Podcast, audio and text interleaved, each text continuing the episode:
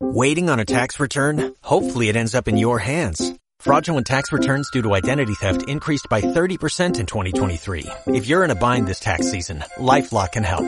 Our U.S.-based restoration specialists are experts dedicated to helping solve your identity theft issues. And all LifeLock plans are backed by the Million Dollar Protection Package. So we'll reimburse you up to the limits of your plan if you lose money due to identity theft. Help protect your information this tax season with LifeLock. Save up to 25% your first year at LifeLock.com slash aware.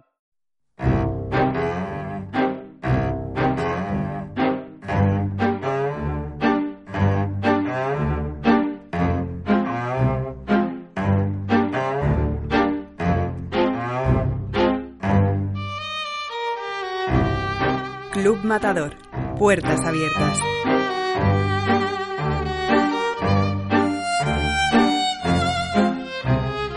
En el programa de hoy, Alberto Anaut entrevista en las conversaciones en el club a Miguel Zugaza, director del Museo de Bellas Artes de Bilbao, que abrirá en unos días sus puertas nuevamente.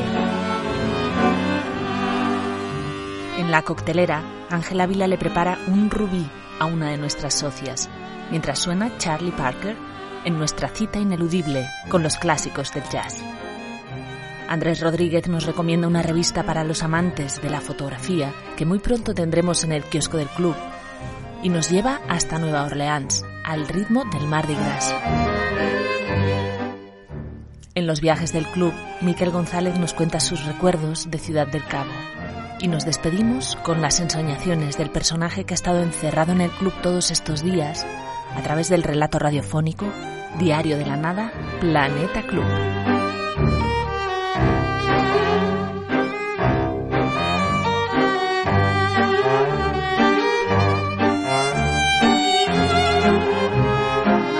Cayetana, Alberto, buenos días, ¿qué tal? ¿Cómo estáis? Hola, ¿Qué tal? buenos días. ¿Qué tal, chicos? A ver qué me contáis hoy, qué plato tiene Alberto y vino Sí. tú, Cayetana. Contarme un poquito para que sepamos. Sí, un momentito, espera que termine una cosa y voy. Mirad, nos han traído estos jureles hoy que son como de 600 gramos cada uno, ¿vale?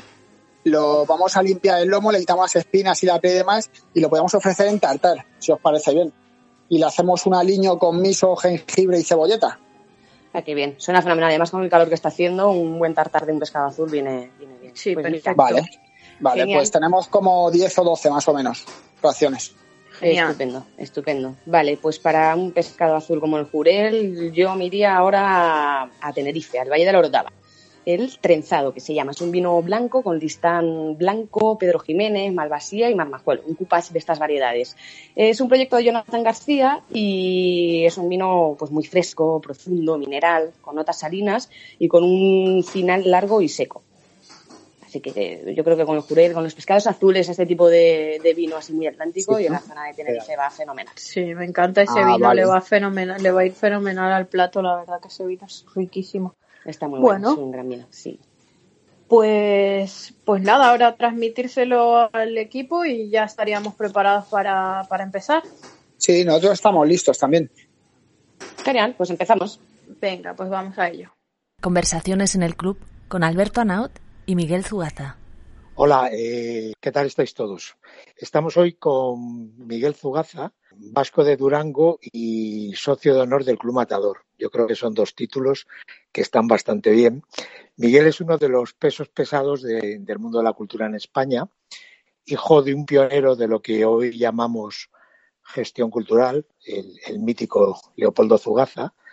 Ha sido subdirector del Reina Sofía, director del Museo del Prado desde el 2007 a 2017 y artífice de su gran transformación.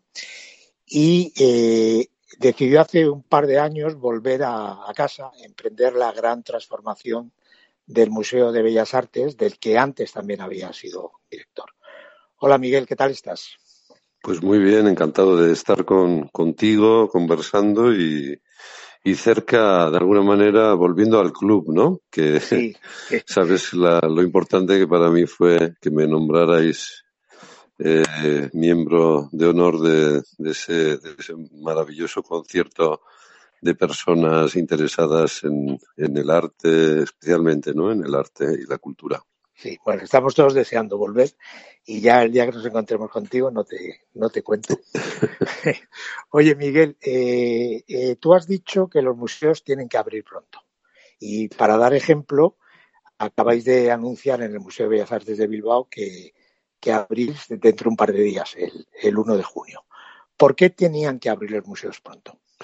Sí, yo creo, yo creo que primero porque, porque la cultura, en la medida de lo posible, yo creo que es una de las cosas que la ciudadanía tiene que recuperar cuanto antes, ¿no? Es decir, eh, somos servicios públicos eh, y, y, creo además que concretamente, así como otros sectores de la cultura, van a tener más dificultades para, para recuperar su actividad en el mundo de las artes escénicas, la música, los espectáculos, etcétera. Los museos, por nuestra parte, pues eh, tenemos la, la, facilidad de poder garantizar pues una, una eh, visita segura, ¿no? Tanto para el personal como para, para los, los ciudadanos, ¿no? Y por lo tanto, yo creo que cuanto antes nosotros lo vamos a hacer ya cuando nos hemos podido preparar y, el próximo lunes, el día uno, volvemos a abrir de una forma tentativa también, ¿no? Eh, yo creo que muchas veces los museos eh, y sobre todo en, los últimos años hemos querido poner un poco a, a, la sociedad al servicio de nuestras instituciones, ¿no? ¿Eh? Pues yo creo que ahora, por un tiempo, vamos a tener que poner más bien nuestras instituciones al servicio de la sociedad, ¿no? Y la sociedad en esta recuperación eh, de la normalidad, pues irá irá pues mm, recuperando la confianza, recuperando sus hábitos culturales y, y, desde luego que el museo esté abierto para esto, para que al ritmo que, que decidan los ciudadanos se puedan ir recuperando el espacio de la cultura y el espacio de, del arte ¿no? en los museos, pues bueno, pues es, es, es nuestra misión. ¿no? ¿Eh? Me encantó cuando el alcalde de Berlín dijo que lo primero que se, antes de abrir terrazas o otro tipo de, de superficies y tal, dijo, pues lo primero que vamos a abrir son las librerías y los museos, ¿no? Pues me parece que es un signo de civilización muy, muy potente, ¿no? Sí, bueno, y un, y un valor simbólico de lo que la cultura igual puede aportar a, al ciudadano en unos momentos en los que, en los que está un poco más confuso, un poco más preocupado, ¿no? O sea, sin, sin duda, sin duda. Sí. Miguel, ¿qué, qué, ¿qué habéis hecho en el Museo de Bellas Artes estos dos largos meses eh, mientras estabais cerrado?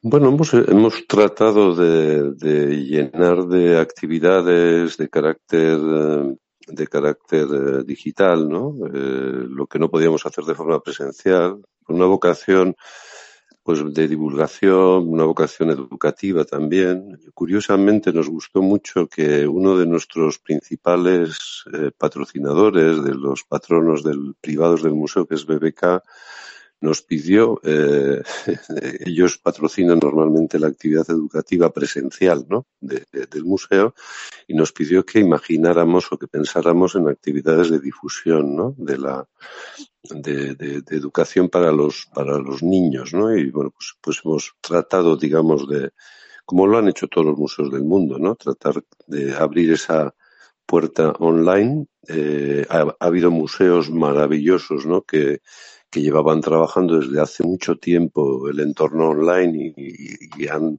han, sido capaces ¿no? de, generar realmente un contenido extraordinario. El caso del Prado, por ejemplo, yo creo que ha sido uno de los museos internacionales que, que ha, ha creado, digamos, una o ha propuesto en este, en este tiempo de confinamiento toda una plataforma nueva ¿no? de, difusión de contenidos culturales y educativos. ¿no? Y otra de las cosas que hemos podido hacer es eh, cuidar con mimo a los amigos del museo. Decidimos, somos algo más de 4.400 amigos los que tiene el Museo de Bellas Artes de Bilbao y ya que estábamos teletrabajando, estábamos confinados, pues lo que decidimos fue repartirnos entre la plantilla del museo pues la responsabilidad de llamar a los amigos y establecer simplemente una conversación desde el museo, informarles de la situación del museo y, y la verdad es que ha sido, ha sido una, una acción muy sana, ¿no? Tanto para los amigos como para nosotros mismos, ¿no? Ese contacto directo que normalmente no lo tendríamos, ¿no? ¿Eh? Y, hemos aprendido mucho también, hemos conocido mejor a quién es, eh, cuál es la comunidad que tiene, que tiene el museo, ¿no? Alrededor. Y otra tercera cosa muy importante, eh, sí vimos que si para el museo era, era, pues, eh, difícil la situación al, estar cerrado y demás, lo podía ser también más para el contexto artístico, ¿no? Para, para el contexto artístico local, ¿no? Y eh, en las conversaciones con, con, diferentes artistas y colectivos y demás, pensamos ya en, en producir algunas, algunas actividades que nos permitiera permitían que los artistas nos, digamos, eh, se hicieran cargo un poco de las paradojas, ¿no? Que le creaba al museo el cierre o el confinamiento del arte, ¿no? Y la verdad es que hemos eh, daremos eh, a partir de la reapertura daremos conocimiento de estos proyectos, pero ha sido ha sido muy interesante, ¿no? Ha habido artistas trabajando durante el confinamiento en el museo que nos van a ofrecer a partir de ahora, a partir de la reapertura, bueno, pues, pues sus proyectos, ¿no? Y yo creo que también ese, ese mirar al perímetro cercano del museo eh, creo que ha sido uno de los de las cosas positivas ¿no? que, que ha tenido este, este confinamiento. El museo como espacio inspirador de, de artistas. Sí, mira, yo creo que los museos son, son de los ciudadanos, ¿no? Eh, pero el arte el arte es de los artistas, ¿no? Entonces, eh, nosotros tenemos que saber eh, manejar bien esa ecuación, ¿no? ¿Eh? Que los artistas no tomen las decisiones de lo que es un espacio de los ciudadanos, pero también olvidarnos de no ocupar el lugar que le corresponde a los artistas, ¿no? Entonces, yo creo que esa, eso es muy importante, ¿no? Y más en un museo como el Museo de Bellas Artes de Bilbao, que como conocéis, es un museo muy veterano, 110 años, más de 110 años desde que se creó y que siempre ha estado muy cerca del, del, ambiente artístico local. De hecho, fueron, fueron los artistas los que animaron a las instituciones eh, a, a, crear los dos museos que luego dieron lugar a, al actual Museo de Bellas Artes de Bilbao. ¿no? Miguel, en este tiempo también habéis eh, podido repensar un poco el, el, papel de los museos y el funcionamiento de los museos en una, en una sociedad que parece que va a viajar menos y que va a mantener, por lo menos hasta que se sienta segura, más las distancias. Sí, yo creo que yo tengo la sensación, después de, tantos años trabajando en los museos, que es una vida entera, eh, tengo la sensación como que, a partir de, del lunes vamos a tener que, que empezar de cero. Vamos a tener que empezar a convencer casi uno a uno a los ciudadanos sobre la relevancia que tiene el arte en la sociedad actual y la y la misión pública del museo, ¿no? Y creo que si no lo sentimos así, nos vamos a equivocar. Si pensamos que simplemente lo que nos ha ocurrido es una como una especie de, digamos, de interrupción de lo que estábamos haciendo, creo que nos equivocamos, no, no, no sabemos eh, diagnosticar bien el, la situación, ¿no? Vamos a dejar durante un tiempo bastante largo de contar tickets de entrada, ¿no? Que era un poco la, la obsesión que, que, que, que, hemos tenido durante los últimos años y vamos a tener un poco que volver eso, volver a convencer, cuidar del, del, perímetro, como digo, de cercano al museo. Eh, el Museo del Prado durante semanas y durante meses va, a ser un museo de barrio, va a ser un museo de Madrid. Y luego, en la medida en que la movilidad de la gente pues se vaya permitiendo que, viajemos y tal, o que recuperemos el hábito de viajar de, una ciudad a otra, de un país a otro y tal, en ese momento, pues bueno, pues otros volverá el turismo cultural, ¿no? Pero mientras tanto, eh, es una oportunidad maravillosa para, para que el, el Prado trabaje, trabaje al, eh, con el público de Madrid, el Museo de Bilbao y el Guggenheim con el público de Bilbao o del País Vasco o de las, digamos, de, la, de su perímetro, ¿no? Es, yo creo que, yo creo que es muy interesante, ¿no?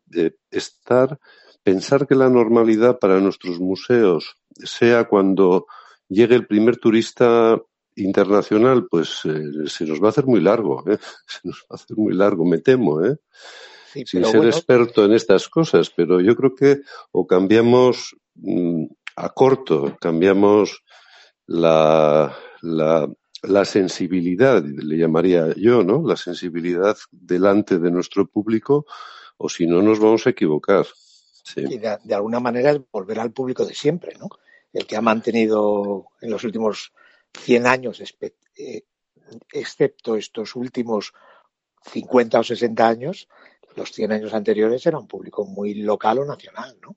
Sí, sí, sí, sí. Y lo otro ha sido una conquista. Yo no le quito mérito ¿eh? Al, a lo que han hecho los museos a nivel internacional, este gran fenómeno del turismo, ¿no? Que era una cosa de privilegiados, ¿no? El Grand Tour, ¿no? Era, eran los aristócratas eh, y los ricos eh, europeos del norte que, que hacían sus, eh, sus, su, su tour por, por, por, Italia, por el norte de, por el norte de Europa, ¿no? por el sur de Europa, ¿no? Pues esa, la generalización del turismo y tal, a mí no me parece un fenómeno despreciable en absoluto pero bueno, pues también tiene sus eh, servidumbres, ¿no? Y yo creo que ahora mismo vamos a poder de reenfocar o de redirigir un poco los, las energías de, la, de cada museo a saber valorar, mm, digamos, la, pues eso, el público de, de proximidad, ¿no? Eh, ten en cuenta, eh, nosotros tenemos 4.000 amigos, eh, el Prado tiene 40.000 amigos, ¿no? Eh, fíjate qué comunidad, y, y, la mayor parte de esos 40.000 amigos son, son amigos, eh, digamos, madrileños o del entorno del museo. Fíjate si no tienes una comunidad con la que con la que trabajar y reflexionar también, a compartir con ellos esas inquietudes que ha generado este corte tan, tan, tan drástico en las formas de, del consumo cultural, ¿no? Que, que, se ha producido por la, por la, por la pandemia, ¿no? Sí. Miguel, a vosotros os ha pillado con un proyecto de ampliación recién, recién aprobado, ¿no? Que, con un proyecto de Norman Foster, si no recuerdo mal. Eh, ¿Qué supone para la ampliación este, este accidente o esta nueva situación? Bueno, yo creo que todo, como nuestras vidas confinadas, pues todos los proyectos también están confinados o en cuarentena de momento, ¿no? Nosotros, sin embargo, en este, en estos dos meses hemos podido trabajar muy intensamente con, con el equipo de Foster. Están, están eh, preparando el proyecto básico para, para, para presentarlo ya en junio. Por lo tanto, hemos tenido mucha, mucha tranquilidad también para poder avanzar en aspectos técnicos del proyecto.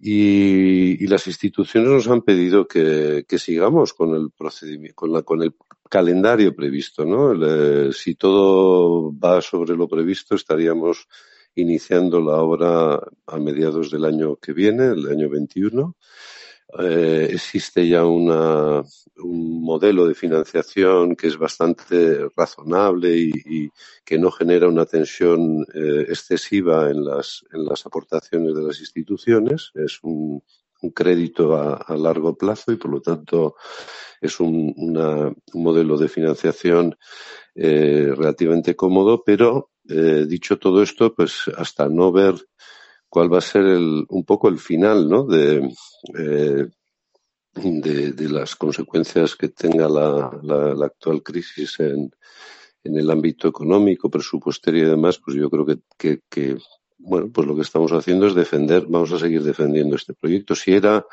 si era importante ampliar el Museo de Bellas Artes de Bilbao y si este proyecto de Foster y de Uriarte era un, proyecto bueno, ¿no? Eh, un proyecto que nos permitía darle un salto, un protagonismo mayor al Museo de Bellas Artes de Bilbao en ese escenario, en esa ciudad que ha apostado decididamente por el arte y la cultura como una como, como una identidad de futuro, ¿no? Pues eh, yo creo que, que si antes era importante y era bueno ese proyecto, pues ahora, desde mi punto de vista, se convierte casi en prioritario, ¿no? Pensando en que, en revalidar o que las instituciones, la ciudad, revalide esa apuesta por, por, el arte y la, y la cultura, ¿no?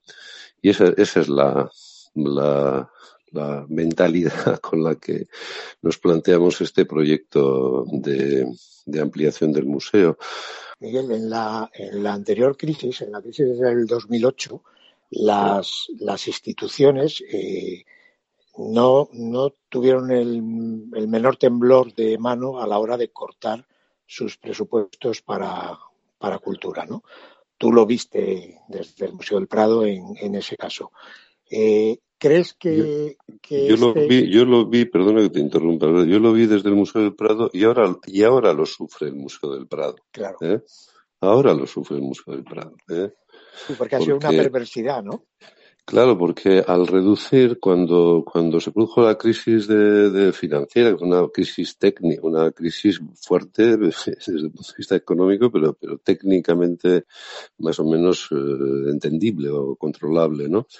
Eh, bueno, pues se redujeron de una forma drástica las aportaciones públicas al, al museo. Y esto le, ha generado al Prado concretamente una dependencia casi eh, eh, total de, las, de los recursos propios, de la financiación a través de los recursos propios, es una, es una corresponsabilidad eh, asumida por la institución, por el modelo de gestión del Prado, el que se puso en marcha con la reforma del museo, ¿no? Pero claro, cuando llega, llegas, digamos, a establecer esa, esa, distancia tan grande entre lo, que aportan las, la, el gobierno, de, de, lo que aporta el propio museo, pues cuando, cuando se le somete al museo a un estrés como el actual, pues lógicamente no puede responder.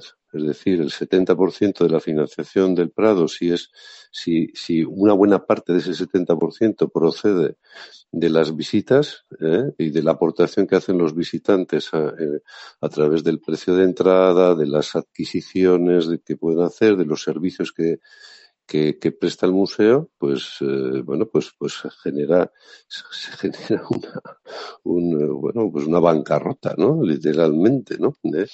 Y eso es fruto Alberto, de, de, de, de no haber re, reescalado ¿no? o desescalado la, las medidas de restricción presupuestaria que se tuvieron que tomar entonces. Entonces llueve sobre mojado. ¿eh? Ahora mismo si si las instituciones o la, administración piensa que la cultura puede ser sometida a una nueva rebaja ¿no? de las aportaciones públicas, digamos, eh, puede ser dramático, ¿eh? puede ser ya, bueno, pero no solo, no solo para, digamos, para los pequeños, sino sobre todo, insisto, para los, las grandes instituciones culturales como el Prado, que no, no van a poder sostener sus presupuestos con, con, con la llegada de ese, digamos, de, ese, de esa aportación que hacen los, los, los visitantes, ¿no? Que van a ser muchos menos por circunstancias que el museo no controla, claro. Evidente, evidente. Uh -huh. Sí. Miguel, en esta línea y para, para terminar, eh, toda la actuación del Ministerio de Cultura en los tres meses de dos meses de, de estado de alarma ha sido muy, muy sorprendente para el mundo de la cultura que ha asistido como a una especie de parálisis y ha sido muy, muy criticada. Eh, en el tema, por ejemplo, de la apertura de los museos, ayer me parece que, que leímos que, que, el Ministerio, los museos que, que, dependen directamente de él, que son muchísimos museos nacionales, no autónomos, eh, anunciaba eh, que se prorrogaba el cierre como mínimo hasta el día 7. Van siguiendo un poco el estado de alarma. ¿Crees que, que, el Ministerio de Cultura está respondiendo como, como la cultura necesita o no?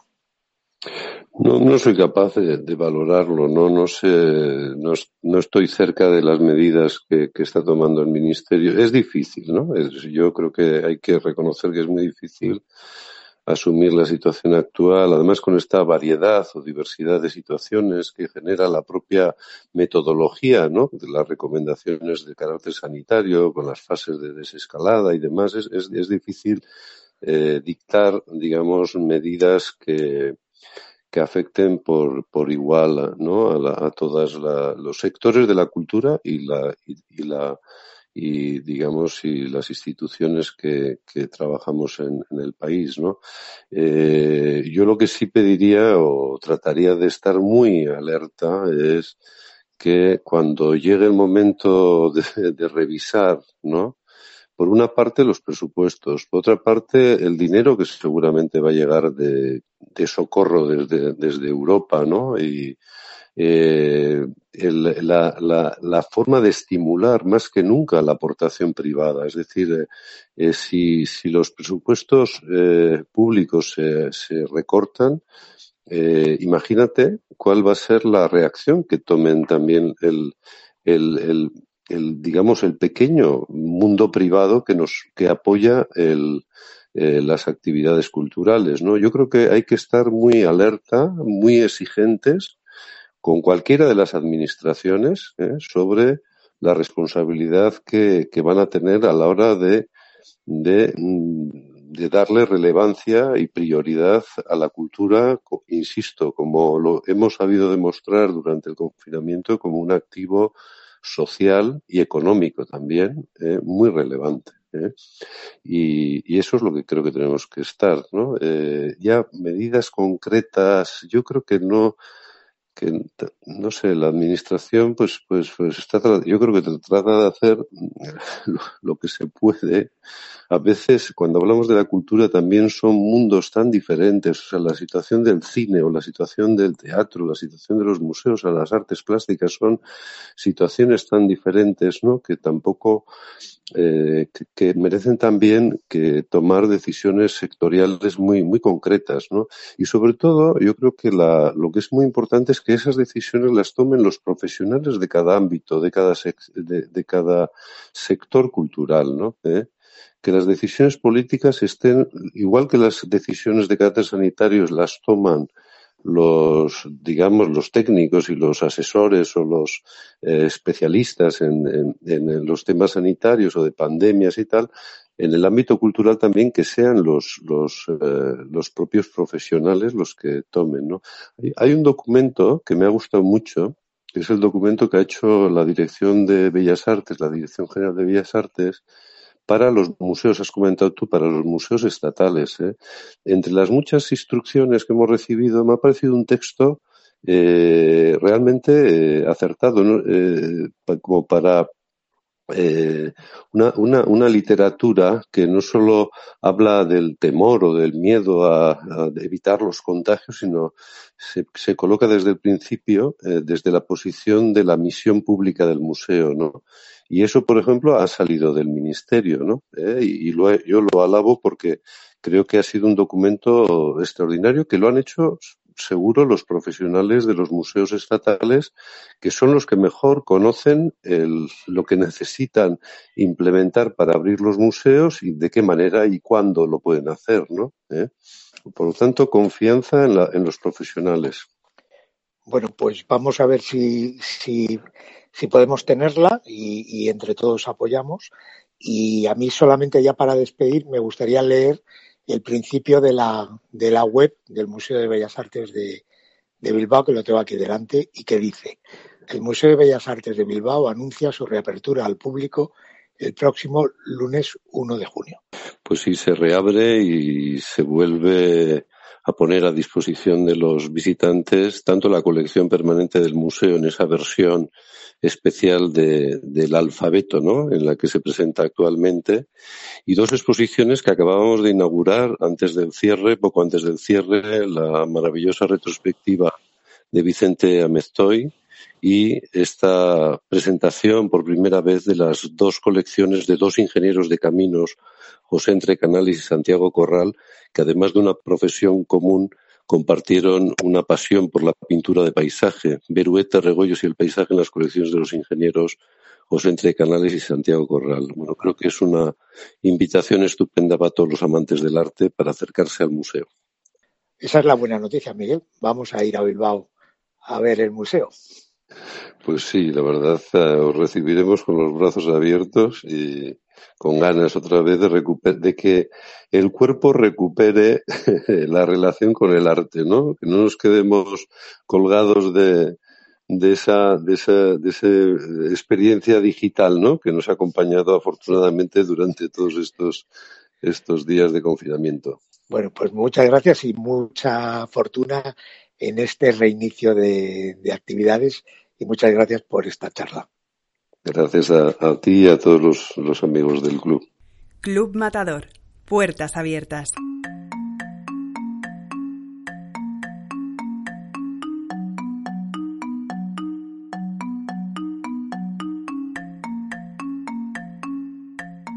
Mi querido Ángel, qué gustazo volver a verte.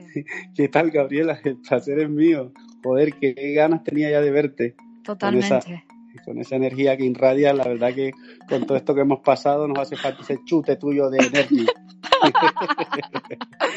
Oye, fa favor que me haces, favor que me haces, Ángel. Sabes que a mí lo que me gusta del club es y, y sentarme enfrente de ti, eh, quedarme en la barra y estar solita y eh, ponerme en una esquinita y no quiero ver a nadie, solamente te quiero ver a ti preparando un cóctel. Bueno, ya sabes que mm, tus deseos son órdenes para mí, lo que, lo que necesites, no sé, tú regularmente bebes un, un, un gin cherry, bebes tal, pero bueno, tenemos más cosas. No sé, ¿te apetece un poco de mezcal?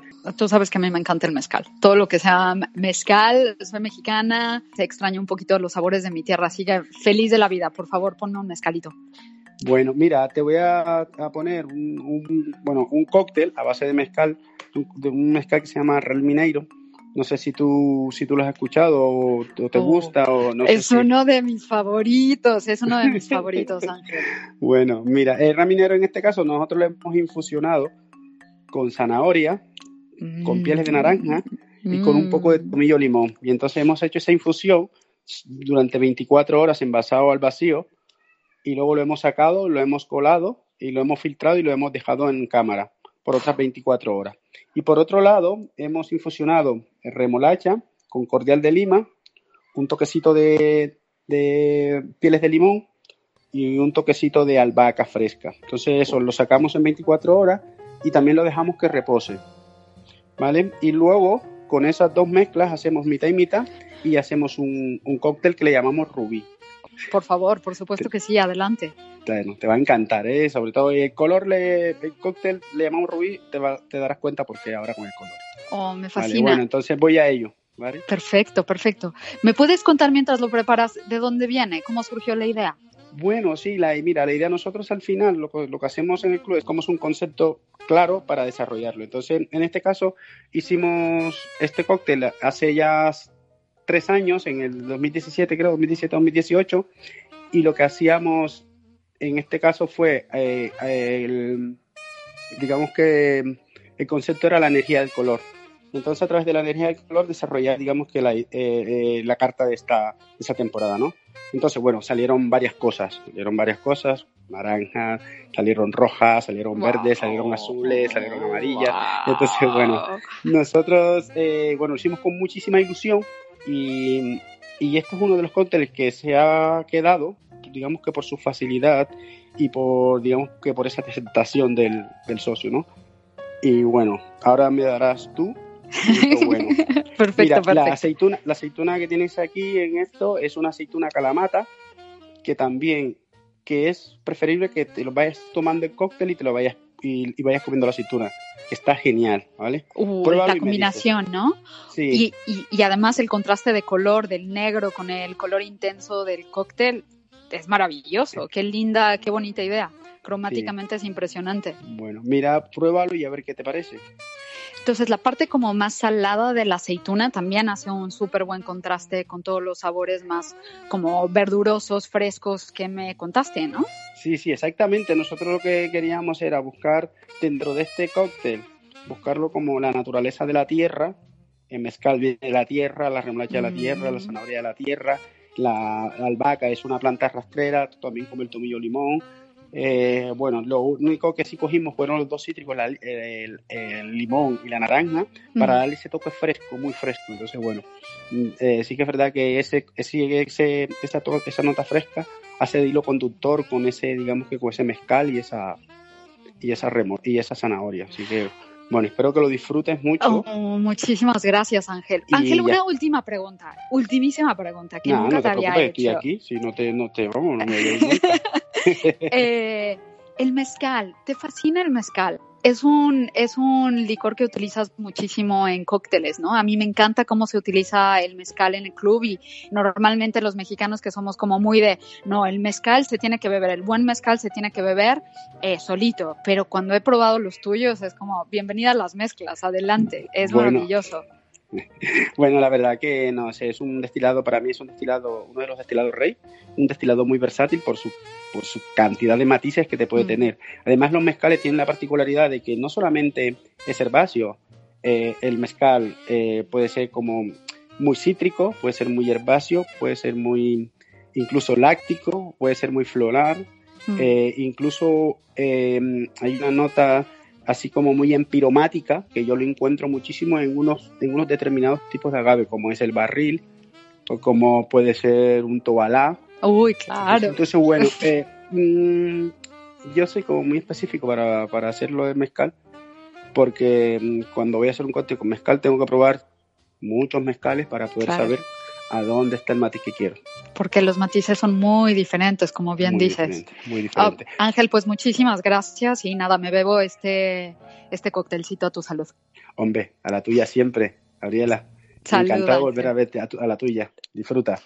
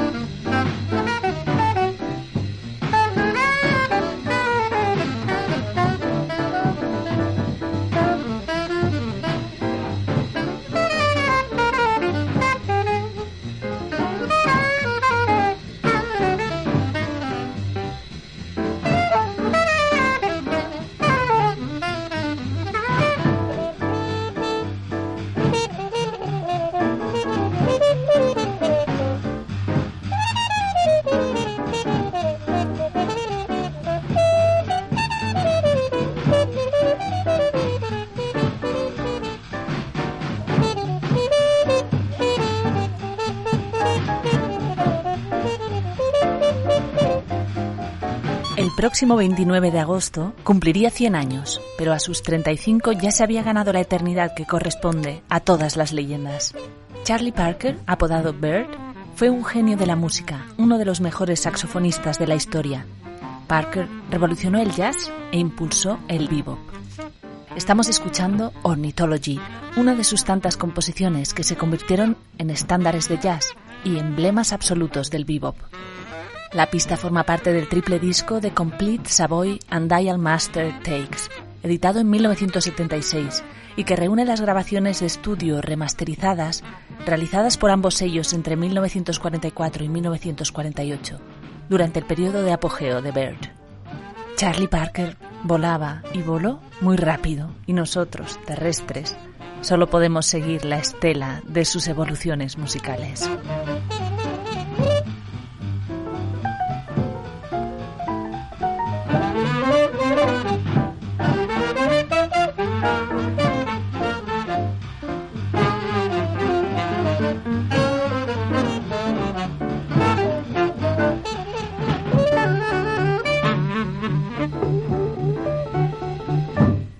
Hola a todo el mundo, soy Andrés Rodríguez, eh, compañero del club y honrado kiosquero de nuestra em, dirección más deseada en estos tiempos de confinamiento, que es la calle Jorge Juan 5. Hoy quería hablaros, como en cada podcast, de una de mis revistas favoritas. En este caso se llama, em, es un house organ, una categoría dentro de la edición de revistas que mm, aquí podríamos traducir como revistas de empresa o revistas editadas por marcas. Lo que pasa es que la marca que edita esta revista no es cualquier marca. os voy a hablar de la revista M, la revista de Leica.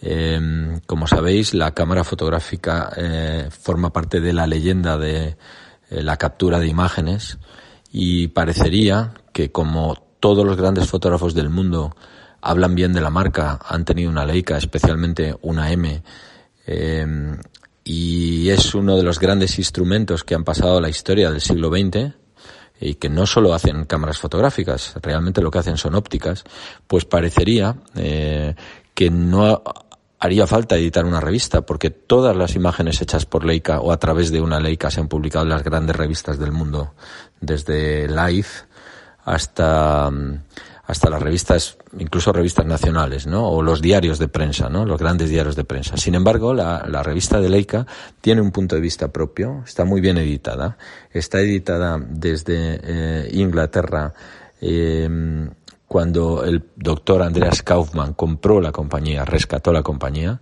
y la dejaré muy pronto en la mesa del club para que todo el mundo la pueda toquetear, fisgar y manosear, que es lo que hay que hacer con las revistas. Y por último, cerrar esta, esta recomendación, como en el podcast anterior, con una grabación. Una de esas canciones que cada vez que la escucho eh, me trasladan al lugar en el que me gustaría estar en este momento. Se trata de eh, la canción del carnaval del profesor Longer, Mardi Gras en carnaval, una canción de la que es imprescindible aprenderse el silbido.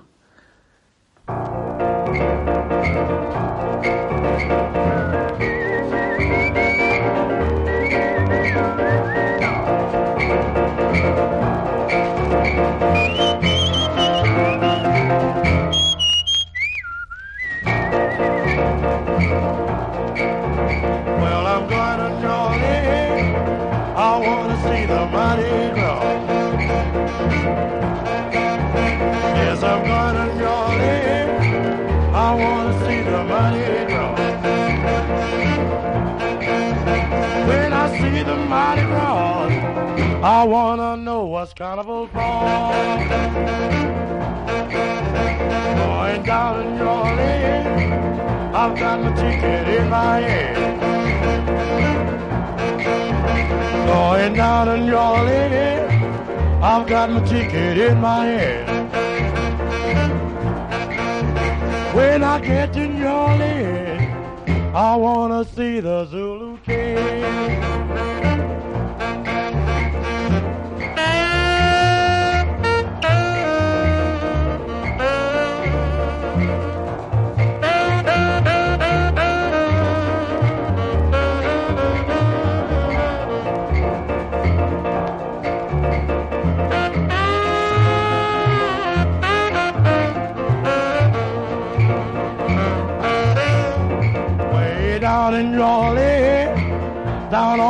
On and do me.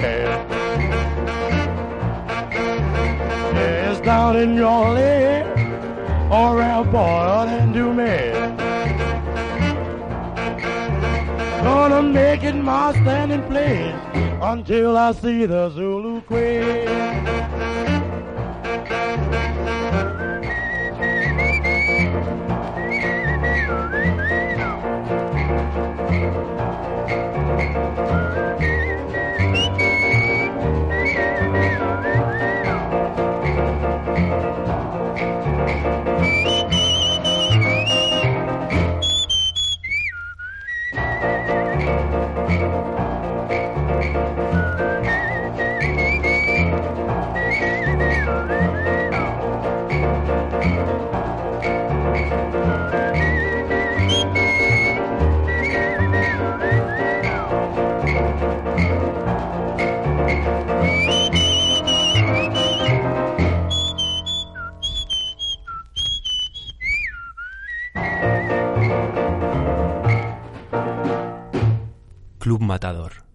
Puertas abiertas.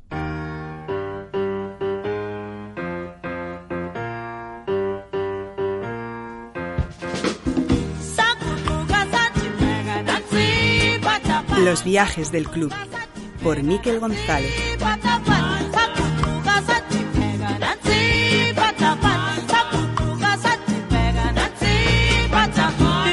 Ciudad del Cabo es el perfecto ejemplo de que Sudáfrica es un país desarrollado en un continente tercermundista. El viajero pensará, esto no es África. La mentalidad occidental es reduccionista. África como sinónimo de miseria absoluta sin paliativos. África como crisol de etnias y explosión de colores. África que ríe y se contorsiona con cantos tribales. Con razón, afirmaba Richard Kapuczynski en su obra Ébano que África no existe.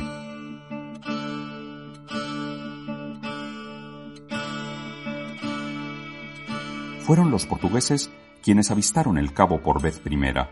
Corría 1485 cuando un hábil marino luso, Bartolomeu Díaz, logró llevar una nave con los colores de Juan II de Portugal hasta los confines más al sur del mundo conocido.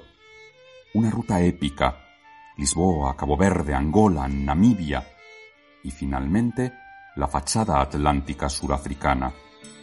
Fue una gesta épica, una epopeya agotadora. Con una tripulación diezmada por la disentería y el escorbuto, tras un mes retenido mar adentro por una formidable tormenta, engañado por una bahía falsa, Bartolomeu Díaz logró doblar el que llamó Cabo de las Tormentas, la punta más suroccidental del continente africano. Todavía tuvo el coraje de navegar casi 400 kilómetros más de costa, hasta Cabo Agullas, el punto más meridional de África. De regreso a Lisboa, el monarca se disgustó por el nombre que había decidido dar al terrible cabo donde confluyen las aguas del Atlántico y el Índico y así es como Juan II lo rebautizó como de buena esperanza. Pocos saben que la corona lusa no buscaba hallar una ruta marítima hacia las Indias. Portugal ansiaba alcanzar el reino del mítico Preste Juan, un religioso que habría formado un fabuloso imperio de riquezas inauditas. Apenas una década después, en 1497, Vasco de Gama zarpó rumbo al cabo, asistido por Díaz como guía. El descubridor del cabo murió en el intento y Vasco de Gama lo dobló, consiguiendo abrir la que con el paso de los siglos sería causa de la desaparición de las rutas caravaneras de la seda y las especias, la vía marítima que comunicaba Europa con el lejano Oriente.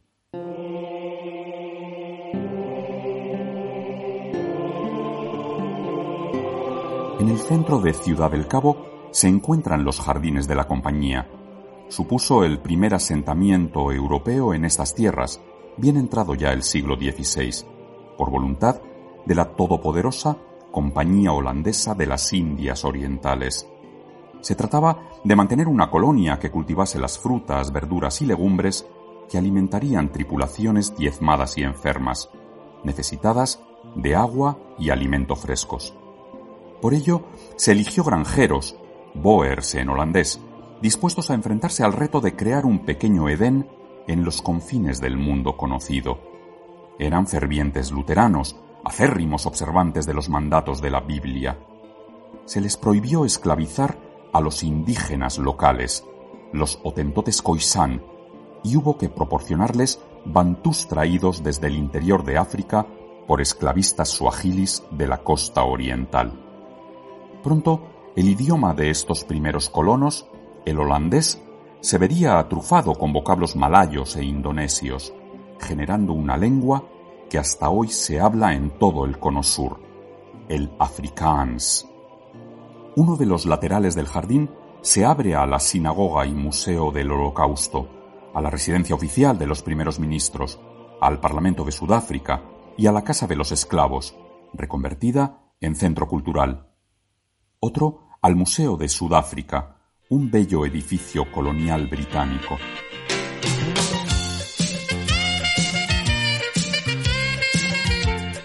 Temprano en la mañana, Table Mountain suele despejarse, ofreciendo un espectáculo magnífico. ¿Qué debieron pensar los primeros navegantes que avistaron estas montañas? Pongo rumbo a la carretera del Atlántico, dejando a mi izquierda la inmensa masa pétrea de los doce apóstoles. es difícil evitar la sensación de estar recorriendo la accidentada costa de Noruega. Supero Landadno y la bahía arenosa, donde se encuentran las piedras esféricas más grandes de todo el sur africano. Pronto alcanzo Hout Bay. Muchos angoleños y mozambiqueños, acostumbrados a la mar, han formado aquí su hogar y trabajan en la industria pesquera local. A los hotentotes nunca les gustó el agua y aún hoy es raro encontrar khoisan en las flotas de bajura. Más al sur supero Cometia y Scarborough, bello nombre para un enclave frente al océano, salpicado de encantadoras casitas unifamiliares. Unos kilómetros más adelante, el checkpoint del Parque Nacional del Cabo de Buena Esperanza. ¿Cómo no evocar aquí las gestas de los descubridores portugueses, enfrentados a la furia de dos océanos? Un amigo que dobló el cabo en velero me contó que no es difícil saber cuándo has abandonado el Atlántico y la corriente de Benguela. La corriente de Mozambique y las aguas del Índico vienen acompañadas de un viento caliente y húmedo, bien distinto a los gélidos vendavales atlánticos.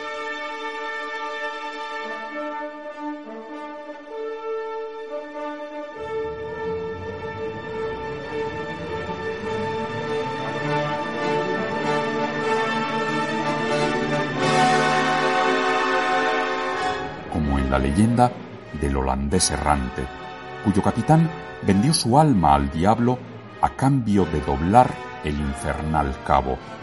No lo logró, y el castigo a su osadía fue vagar por los siete mares por los siglos de los siglos. Wagner convirtió el mito en ópera, otorgando un final expiatorio al fantasmagórico navegante, gracias al sacrificio de una mujer. Pero aún hoy hay quienes cuentan, con despavorido gesto, cómo en una de esas noches de olas tan grandes como las puertas del infierno han visto el espectral navío, capitaneado por un marino de risa enloquecida, al mando de una tripulación aterrorizada.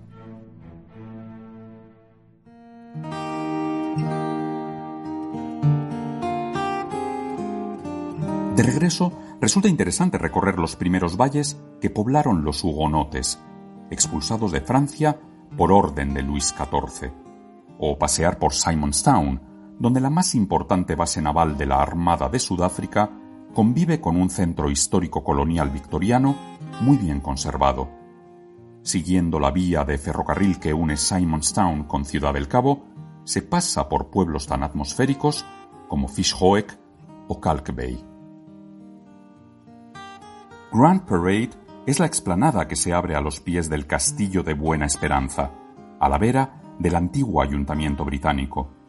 Desde sus balcones, tras haber sido liberado por el gobierno de de Klerk, un eufórico Nelson Mandela pronunció uno de sus discursos más inspirados, llamando a la calma de forma encendidamente pacifista. Al sur de Strand Street, cuyo nombre, la calle de la playa, recuerda los límites de la ciudad en tiempos de los holandeses, se esconden magníficos ejemplos de arquitectura art déco. Casi todos se ubican en Adderley Street, que ocupa lo que en tiempos fuera el Herrengracht, el Canal de los Caballeros, por el que las mercancías de las naves holandesas llegaban hasta el centro de la colonia. En un pequeño mercado floral escondido bajo grandes edificios asoman las proteas, la flor nacional. Long Market Street es una pequeña arteria que bordea el hermoso First National Bank, corta la peatonal St. George Mall y desemboca en Green Market Square. Aquí está el ayuntamiento que precedió al de los británicos, un alarde de arquitectura colonial holandesa de mediados del siglo XVIII. Al frente asoman las elegantes fachadas del que fuera mercado de verduras y hortalizas. Dentro del antiguo edificio destaca la colección Michaelis, con arte holandés y flamenco del siglo de oro. Muy cerca, el viajero encuentra Long Street, afamada calle de animación nocturna, también interesante de día. Un precioso grupo de casas victorianas con porches de hierro forjado se arraciman a la vera de la mezquita de la Palmera, donde una empinada calle permite llegar al antiguo Buitengracht, el canal exterior de los holandeses. Es aquí donde la ciudad se torna increíblemente islámica. Miles de musulmanes malayos e indonesios construyeron aquí sus casitas de colores, a imagen y semejanza de las que uno puede encontrar hoy en día en Malaca, Penang, Kuala Lumpur, Bandung, Yogyakarta o Singapur. Pero también viven unos 16.000 judíos en Ciudad del Cabo, la mayoría descendientes de askenazís que huían de los pogromos de Europa Oriental. Cuentan con una hermosa sinagoga neomorisca, tan representativa del estilo favorito de los judíos orientales europeos en las postrimerías del XIX. Decenas de townships rodean Ciudad del Cabo por el este. Me ayudará a visitarlas un muchacho nacido y criado en Langa, la más antigua de todas. Es un coisán grandote y robusto, peinado con rastas, cuyo nombre suena fonéticamente como Cañizo.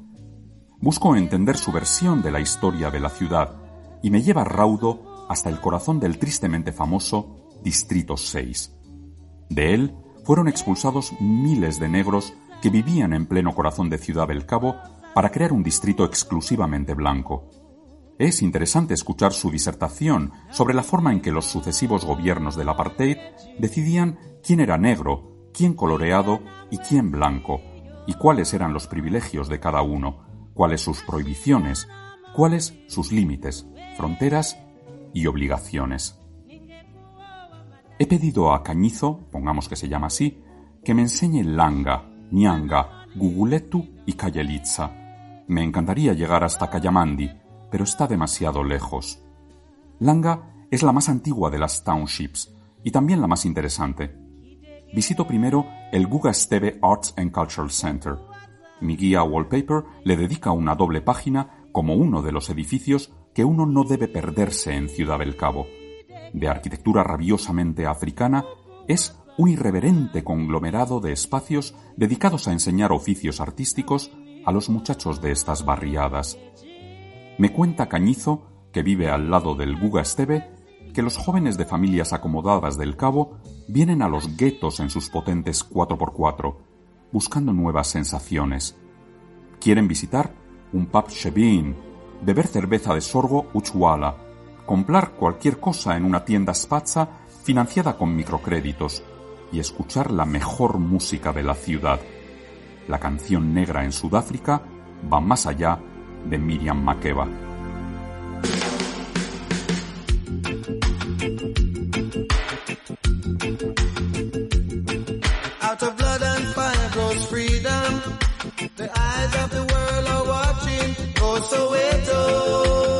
Cualquiera de las townships que existen en este país, Soweto es la más grande con 3 millones de almas, está dividida en cuatro áreas.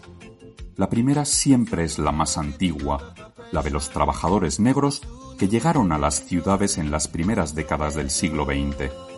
Y es también la más miserable. Hacinadas pensiones, compartidas por decenas de familias numerosas, son propiedad del municipio, que cobra un alquiler mínimo. La segunda zona es la de la clase media, trabajadores que han logrado un cierto nivel de ingresos que les permite abandonar la pensión y comprar una casita unifamiliar, humilde pero propia. La tercera zona, que aquí llaman socarronamente Beverly Hills, es la que esconde las mejores residencias. El centro comercial de Langa es una sucesión de construcciones prefabricadas que albergan bancos, supermercados y, como no, al consabido Sangoma, el curandero tradicional. Pido a Cañizo que me presente a uno de ellos, los hay en las townships, y me lleva hasta el enorme tugurio del chamán. Con una piel de hiena sobre la cabeza, me cuenta, rodeado de cuernos de animales, serpientes amojamadas y mil y un frascos de ungüentos y recetas, cómo su padre fue Sangoma, y antes que él, su abuelo, y que él mismo, desde niño, demostró que sabía curar imponiendo sus manos y haciendo extraños cocimientos de hierbas. Los sangomas nunca salen sin su pequeña alforja, donde piden a los pacientes que depositen un óvulo. Sin mediar palabra, procedo a dejar en el saco un arrugado billete de 20 rands. Un pequeño gruñido satisfecho brota de la garganta del brujo.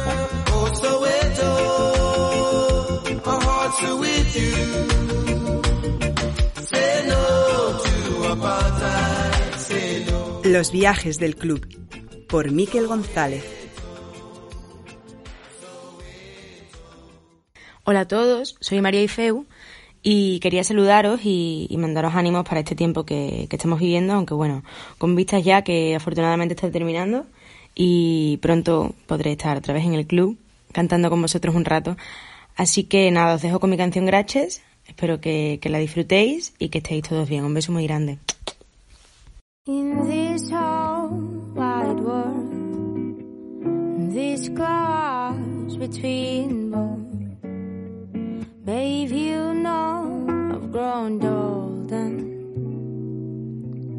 in this gossip crowd, the you and me have all around, babe, you know I've heard a bunch of truths and it's hard to keep it, but I see where it happened. But no, there's no other phone. We're gonna put running hard on down hills, and despite these excuses, so we have done everything wrong. But my hands are really small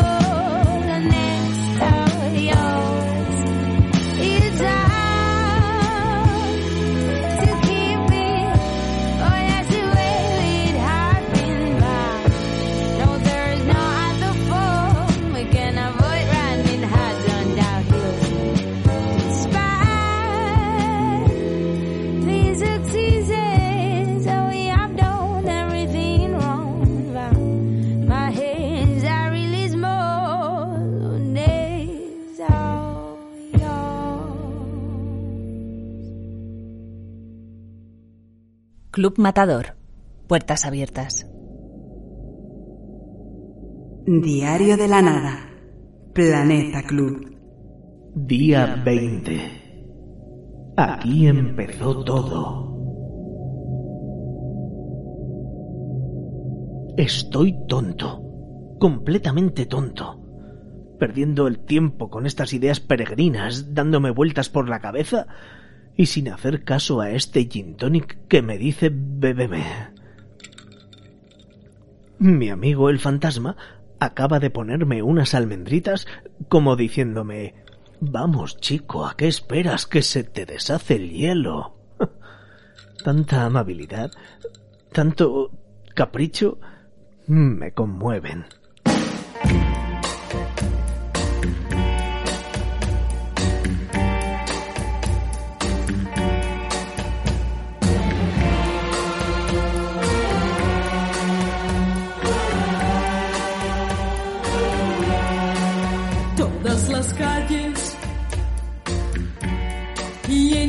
De gente están. Y por el aire suena una música.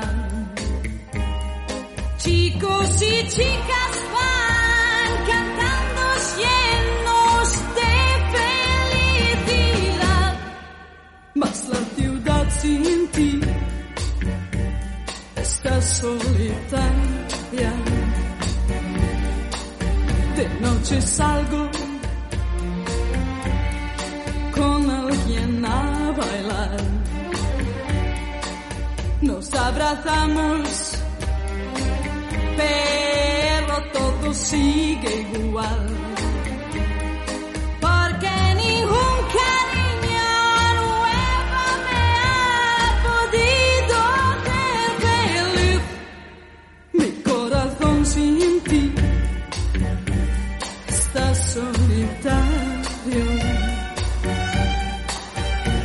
Aquí empezó todo.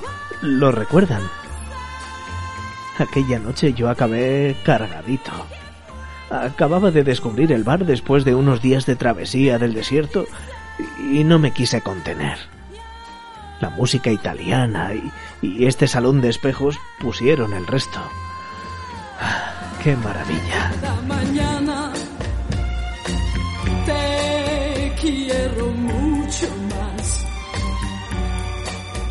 Oigo tu nombre y tiemblo de ansiedad. Dime que tú también me quieres y a mi lado volverás. Pues la ciudad sin ti está solitaria. Estás solitaria.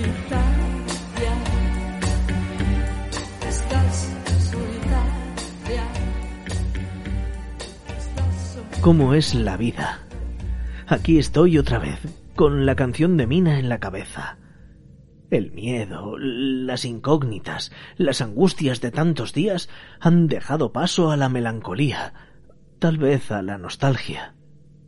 Vine con una misión secreta, y les tengo que confesar que no recuerdo cuál era. Se, lo juro, no me acuerdo de nada. Les parecerá ridículo, pero yo- soy así. ¿A ustedes nunca les ha pasado? ¿Cuántas veces han tenido que volver a casa por algo que se les había olvidado? O llamar por teléfono a alguien y no acordarse de lo que le tenía que decir. A mí me pasa constantemente. Y si alguien tiene la tentación de sentirse superior y mirarme por encima del hombro, le voy a decir dos cosas. La primera, que eso está muy mal. La segunda, que le invitaba yo a venirse aquí conmigo y pasar lo que yo he pasado. No se pueden imaginar lo que es sentir que estás en el paraíso y no tener con quién compartirlo. De verdad, no se lo recomiendo a nadie. Hay gente que va a su bola, pero no es mi caso. A mí me gusta compartir. Si me como un rabo de toro, por poner un ejemplo, me apetece decir, "Mm, qué rico está este rabo de toro. Si me voy a Grecia, necesito preguntar a alguien, qué bonito el Partenón, ¿verdad? Y, y si estoy en el cine, ni te digo. De modo que esta experiencia de soledad no me va nada, la verdad. Pues si no quieres taza, taza y media.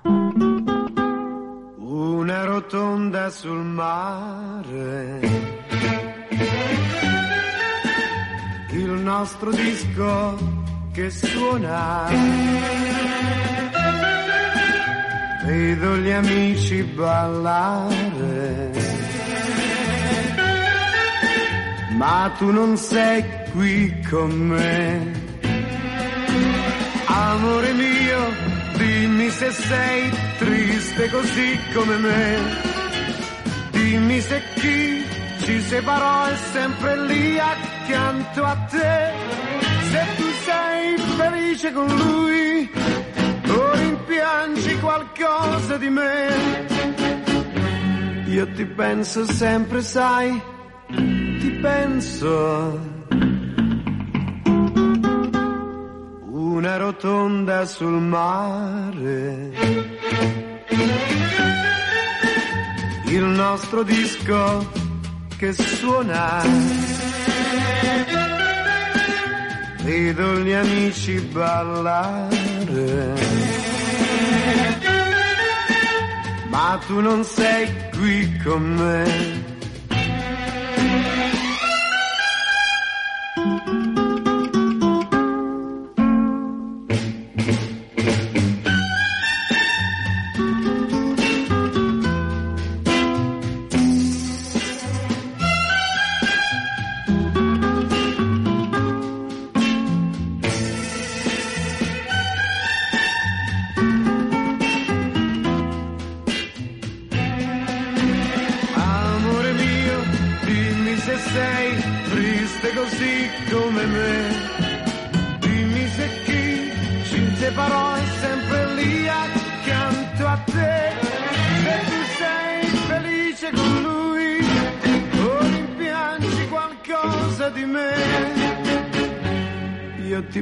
Penso sempre, sai, ti penso.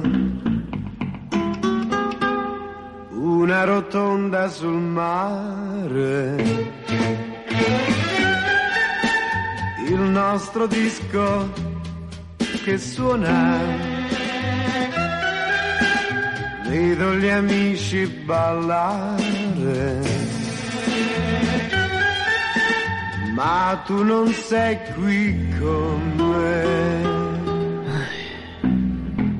Me estoy poniendo triste. Tengo el síndrome de las embarazadas.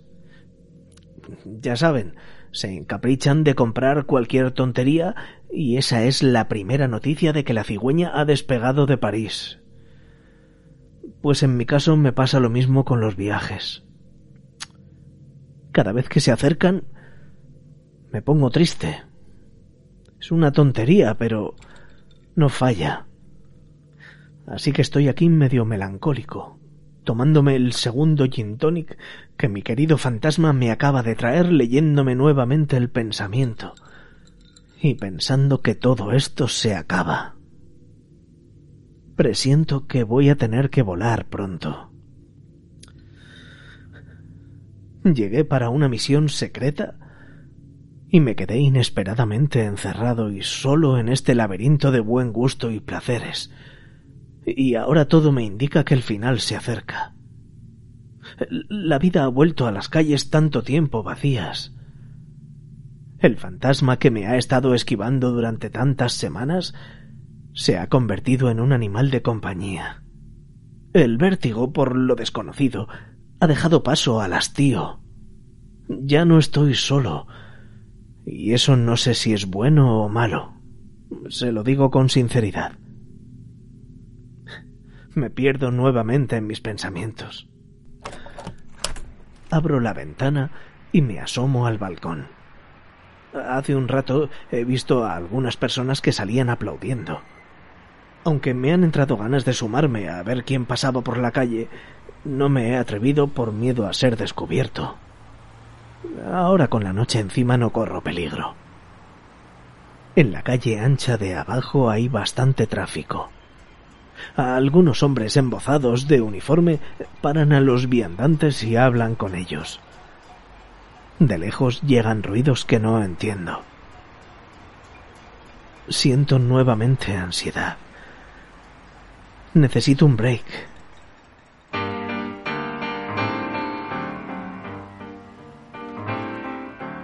Via, via, vieni via di qui. Niente più ti lega a questi luoghi, neanche questi fiori azzurri. Via, via, neanche questo tempo grigio, pieno di musiche e di uomini che ti sono piaciuti. It's wonderful, it's wonderful, it's wonderful. Good luck, my baby, it's wonderful, it's wonderful, it's wonderful. I dream of you, chips, chips. Do do do do do, do do do do do, chiboom, chiboom, boom. Do do do do. Via, via, vieni via con me. Entra in questo amore buio, non perderti per niente al mondo. Via via, non perderti per niente al mondo. Lo spettacolo d'arte varia di uno innamorato di te.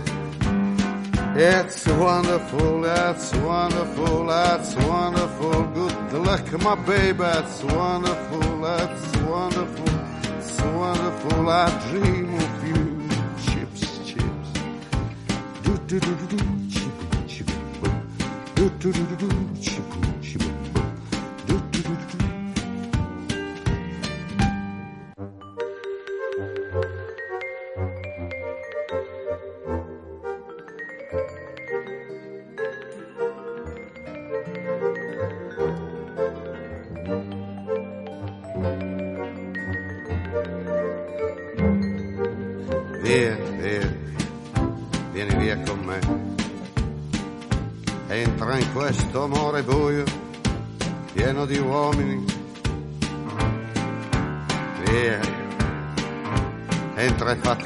caldo. C'è un accappatoio azzurro, fuori piove un mondo freddo. That's wonderful, that's wonderful, that's wonderful. Good luck, my baby, that's wonderful, it's wonderful, that's wonderful. I dream of you. Chips, chips, chips. Do do do do do, chi boom, chi boom. Do do do do do, chi boom, chi boom boom. Do do do do do. Ruido quiebra el silencio. Abro los ojos. Creo que me he quedado dormido. El alcohol tiene estas cosas. Mi desconocido fantasma se ha vuelto a esfumar. Distingo con mayor claridad el ruido. Alguien está abriendo la puerta de la calle, la misma por la que hace un siglo que me colé en este club. Oigo pasos. Hay más de una persona. Sin tiempo para escapar, me deslizo hasta el suelo y me escondo como puedo detrás de un baúl, con la cara pegada a esta maldita alfombra de esparto que raspa como una barba. No puedo levantar la cabeza. Estoy en una postura imposible, pero con el rabillo del ojo veo los pies de dos personas que se han asomado a la puerta del gran salón. Un hombre y, y una mujer. Él lleva deportivas. Ella unos tacones impresionantes de esos que se han inventado para que las mujeres se suiciden. ¿Ustedes se han dado cuenta que mal visten los hombres? Estoy harto de verlo en cualquier sitio. Ellas de punta en blanco, casi demasiado. Y ellos hechos unos gañanes. No sé si esto será otro micromachismo, pero... Están hablando. Pero con los nervios no entiendo lo que dicen. Tengo que calmarme. Aguzo el oído. Esto está perfecto, tal y como lo dejamos. Avisamos y que lo preparen todo. Avisa a todo el mundo y encárgate de ponerlo todo en marcha. Finalmente ha llegado el momento. Dios mío. Se acabó la tranquilidad.